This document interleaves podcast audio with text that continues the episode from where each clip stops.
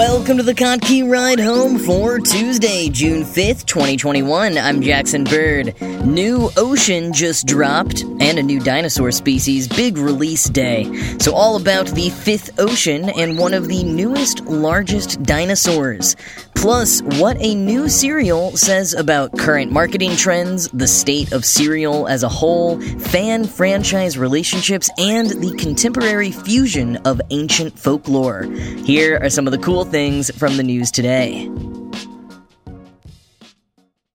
It's World Ocean Day, and National Geographic is celebrating by announcing a new ocean. Kind of.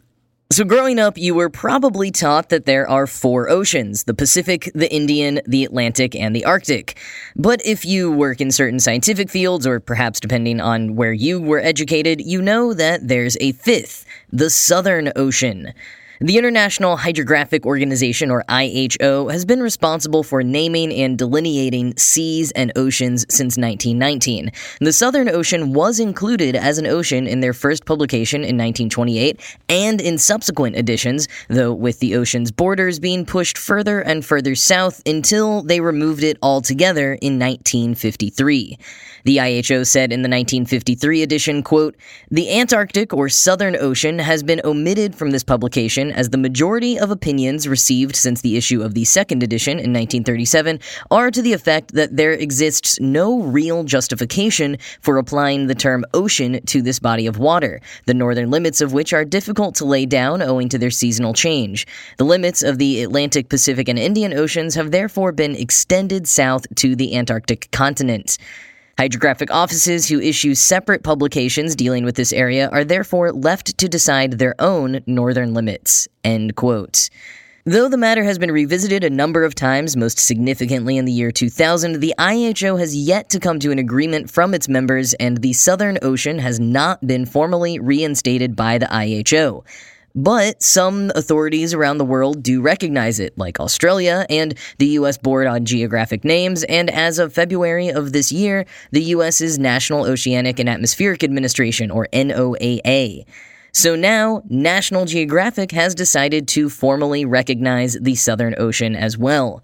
That's really more of a style guide type of decision than any big matter, but I found it interesting nonetheless, and National Geographic took the opportunity to explain a little more about the features of the Southern Ocean.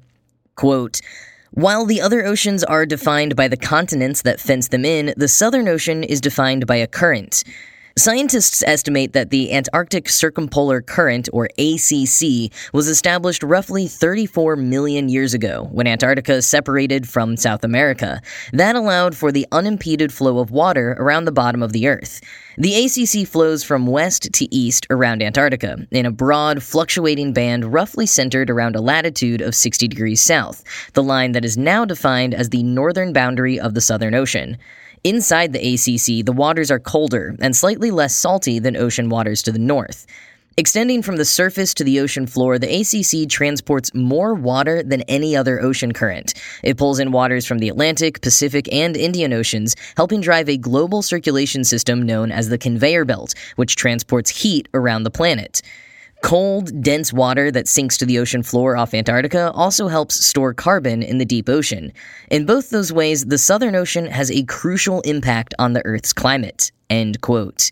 And human driven climate change could be warming the water that's moving through the ACC. This potential impact on Antarctica and the environment overall is part of why National Geographic made the decision to formally recognize the Southern Ocean, to raise awareness of conservation efforts.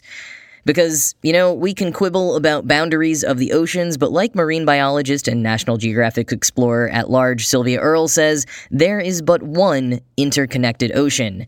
And we've got to take care of it. Like the tagline for World Ocean Day says one ocean, one climate, one future together.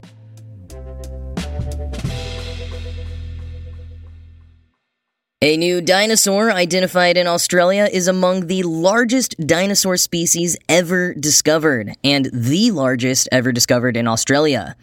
The Australotitan cooperensis, also called the Southern Titan, or if you're in a whimsical mood, the Terrible Lizard of Oz, was a Titanosaurian sauropod that would have been between 5 to 6.5 meters tall and 25 to 30 meters long. In other words, about the length of two buses or a basketball court and two stories tall.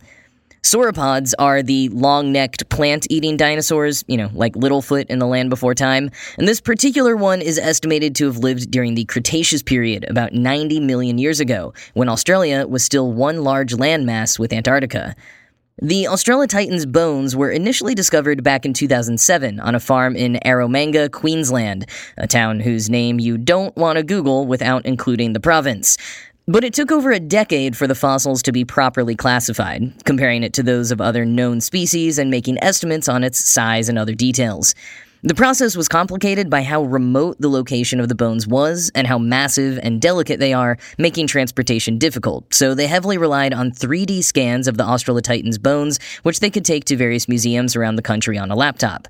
And the New York Times notes that Australia is one of the most difficult places in the world to find dinosaurs because, quote, it is mostly flat and lacks the mountain ranges and canyons that would expose fossils by eroding rock, end quote.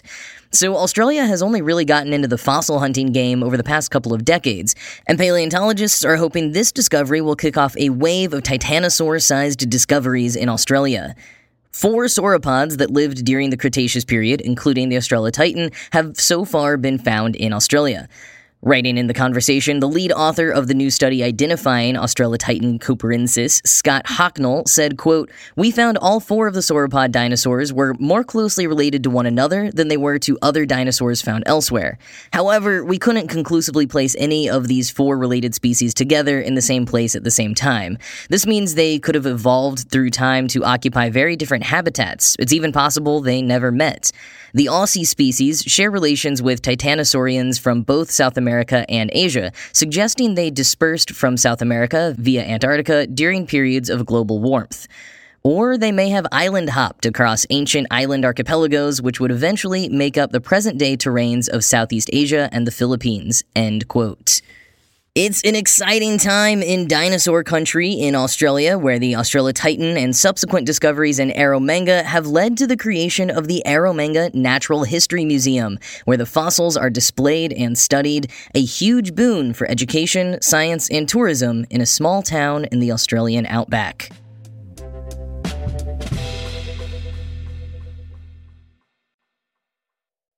Perhaps you've heard about John Oliver's latest beef with a random entity. This time, he's going after Cheerios. At the end of May, Last Week Tonight posted a seven minute web exclusive about cereal and how boring it's become. Oliver points to major cereal developments of yore, like the introduction of Trix's Wildberry Blue, a two toned corn puff literally marketed as uniting kids across political aisles in 1996, as well as the introduction of Reese's Puffs as a whole in 1994. But Oliver claims there haven't been any major cereal stories that have broken through to mainstream headlines in a positive way since then. In his words, cereals aren't even trying anymore. That's when he picked on Cheerios in particular for having the most boring online brand ever. As he said, quote, they fully submitted to the worst toothless impulses that dominate positivity Twitter. End quote. And encouraging them to spice things up, Oliver said he would donate $25,000 to the charity of Cheerios Choice if they tweeted FU from their official account. Only he meant the real four letter word, which he can say on HBO, but I can't on a non explicit podcast.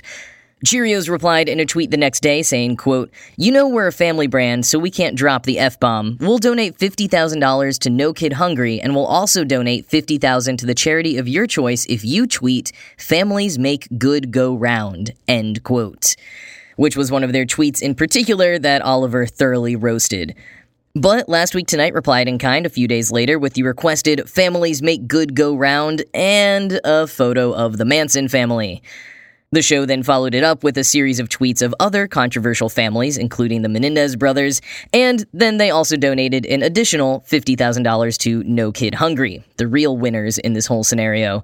So, a fun little exchange and money well spent, but it still proved Oliver's larger points. Cheerios couldn't get too edgy on main. Cereal has become boring in its marketing and in the actual product. Oliver threw out some jokes that honestly were genuinely good ideas. Things like cereal shaped like little people so you can pretend you're a giant, nighttime snack themed cereal, Lego cereal, cereal for goth kids, and blue Golden Grahams.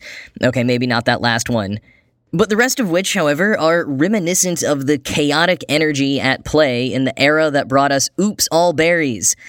Because the thing is, even when big cereal companies come out with something new now, it's not that good. Back in April, General Mills announced a new Ghostbusters cereal for the upcoming Ghostbusters Afterlife movie, and Gizmodo ripped it to shreds. The critiques mostly came from how boring and poorly designed the three different cereal elements were. Red corn puff balls that are basically Kix, blobby white marshmallows meant to be ghosts that barely looked like ghosts, and blue marshmallow blobs that they claim is ectoplasm, but Gizmodo believes is supposed to be a new blue Slimer like ghost that's going to feature in the new film, but that the cereal couldn't specify because the studio wouldn't let them, so it's just a twisted mess of corporate hellscape in a cardboard box. Further, Gizmodo compared this to another Ghostbusters cereal from 1985 that Gizmodo alleges did way better. It also had marshmallow ghosts, but they were better defined, and the corn pieces were in the shape of circular no signs to match the logo. Now, I'm not falling too hard into a camp here on which Ghostbusters cereal is better, but the passionate reaction from at least this one journalist lines up with John Oliver's point. Cereal got boring. And in rare cases where you could argue it isn't boring, it's just not breaking through to the mainstream news or zeitgeist. Now, to General Mills' credit on the current Ghostbusters cereal, it is being sold for normal prices on grocery store shelves, even if for a limited time. You can still find it on Walmart and Kroger's websites, at least. And I say this is to their credit because this is one reason I personally think that some of the innovation and excitement when it happens in cereal no longer breaks through to the mainstream. The limited edition products are often not something that everyone will find in their grocery stores. You have to enter a sweepstakes or pre order it for twice as much as you'd pay for a normal box. And this isn't just a thing with cereal. So many brands are doing this. It seems like an excuse to get a bunch of play on social media and some earned media without actually having to create a mass supply of a new product. So, alright, I get it. And honestly, it's probably the smarter move for these companies because the other reason it doesn't break through the noise, there is too much noise. Too much has been done before, and too much is always happening. You're not going to have the entire country searching for a gray M&M like in 1997. It is so much harder to get a return on investment with stuff like that these days. So it does make sense to go to the niche audiences. People who will pay more money, and therefore you will definitely sell it all to the exact audience you want to and make back whatever money you put into it. But it doesn't become a cultural touchstone that way. It barely goes beyond the filter bubbles of the people already interested. And let's look at a recent case study that is really what got me all riled up about this General Mills' limited edition Loki Charms. The new Thor spin off series from Marvel will premiere on Disney Plus tomorrow, Wednesday the 9th, so Lucky Charms has gone dark and become Loki Charms. And I have a lot of thoughts. Not all negative either. I think this is pretty cool. But let's start with how they're pulling the niche audience card. Here's how to get your hands on a box of Loki Charms, quoting CNET. Fans will need to visit the mischievouslydelicious.com website on Wednesday to buy a box. The presale opens at 6 a.m. Pacific for participants who correctly guess the encryption password. You'll have to check the site to try your hand at figuring out the password. The regular sale for passwordless people starts at 8 a.m. Pacific. According to comicbook.com, the cereal will cost $8 per box and only 3,500 boxes will be available. End quote. And further, get this the cereal didn't even change. No redesigned Loki or Marvel themed marshmallows, although CNET had a great suggestion for Infinity Stone marshmallows. No, the cereal inside the box looks exactly the same. It's just a paint job on the box, a black and green redesign that features cartoonified Loki on the front and a photo of Tom Hiddleston as Loki on the side. Which, I mean, of course, you're not going to redesign all the marshmallows or oat shapes when you're only releasing 3,500 boxes. And I guess you don't want to take such a big risk on Loki Charms to do a major rollout. Or maybe Disney only paid you enough for a glorified social media campaign and not an actual cereal collaboration. Whatever the reason, considering how cool it genuinely looks and how good the joke is, I'm a bit sad at the lost potential. But let's talk about that joke. Lucky Charms to Loki Charms. That joke has been around for years. Tons of people replied to the cereal announcement tweet showing off the fan art that they'd made or bought over the years with the same joke on it. Now, I'm not saying that General Mills intentionally ripped off this low hanging fruit of a joke from fans, though, like, I wouldn't be shocked if they did, but it's just not the most original idea, so another tick in the not super innovative box. The relationship between fans and franchises is a fraught one, in which you can easily get lost in the swamps of fair use, but it's something that becomes much more relevant when you start making limited editions specifically and arguably solely for superfans. This cereal is not going on the shelves to the masses. The people who are going to take the time to wake up early and crack that encrypted passcode to pre order an $8 box of cereal have probably seen half a dozen variations on the Loki Charms joke over the past decade. Still, there is a certain thrill when the franchise takes a fan joke and bestows it with the authority of an official product. But there was one more thing that stuck with me when I saw the commercial that Lucky Charms put together for the cereal, which goes along with the idea of who owns these characters, anyways. In the commercial, we see Lucky the Leprechaun reciting his usual line about the shapes of marshmallows while hopping around in a rainbow bedecked field and creating a portal that he exits through. As soon as he's gone, a Lucky Charmsified cartoon version of Marvel and Disney's Loki appears in a puff of smoke with ominous backing music. He delivers the amended tagline, They're mischievously delicious, and then turns the classic red Lucky Charms box into one better befitting his personal brand. Lucky the Leprechaun has been usurped by the ultimate trickster. Now, Loki, as much as this iteration is a Disney property now, is a real god from Norse mythology. And Lucky is a leprechaun, an Americanized and stereotypical version of the original supernatural being from Irish folklore. Both leprechauns as a whole and Loki himself tend to be associated with the trickster archetype, an archetype that includes other figures from mythologies around the world like Anansi, Kokopelli, Reynard the Fox, and Hermes or Mercury. But there's another figure that is occasionally associated with the trickster archetype, Luke, one of the major gods in Irish mythology, with massive apologies to the Irish for my pronunciation. Now, the trickster side of things only comes out in some interpretations, mostly in later folklore. He's more of a warrior king, sometimes compared to Apollo. But if you do a cursory search online, you can find tons of comparisons between Luke and Loki.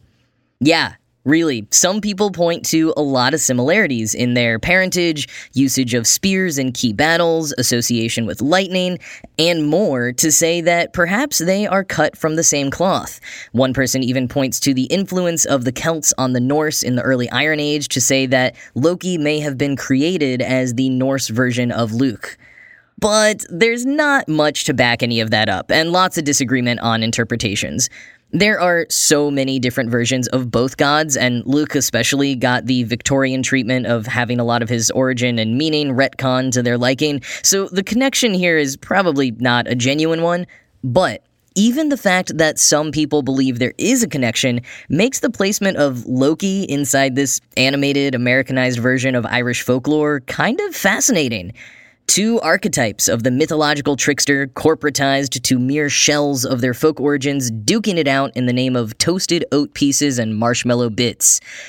Now, in the same way that I'm not sure the people who came up with the concept of Loki charms had ever seen any of the fan art making the same joke, I also don't know that anyone in the advertising room was really thinking about the deep origins of the two characters they were bringing to the screen. But like with all art, their intentions don't entirely matter. What we take from it is what ultimately matters for each of us. And while I won't be signing up on some website to pay 8 bucks for a limited edition cereal, though General Mills take note that if this were available on the shelf at my local grocery store, I absolutely would have bought a box, possibly even a few. But I did get a lot out of this 25 second spot. It's in no way the chaotic, innovative cereal we saw in decades past, but for me at least, Loki charms are anything but boring.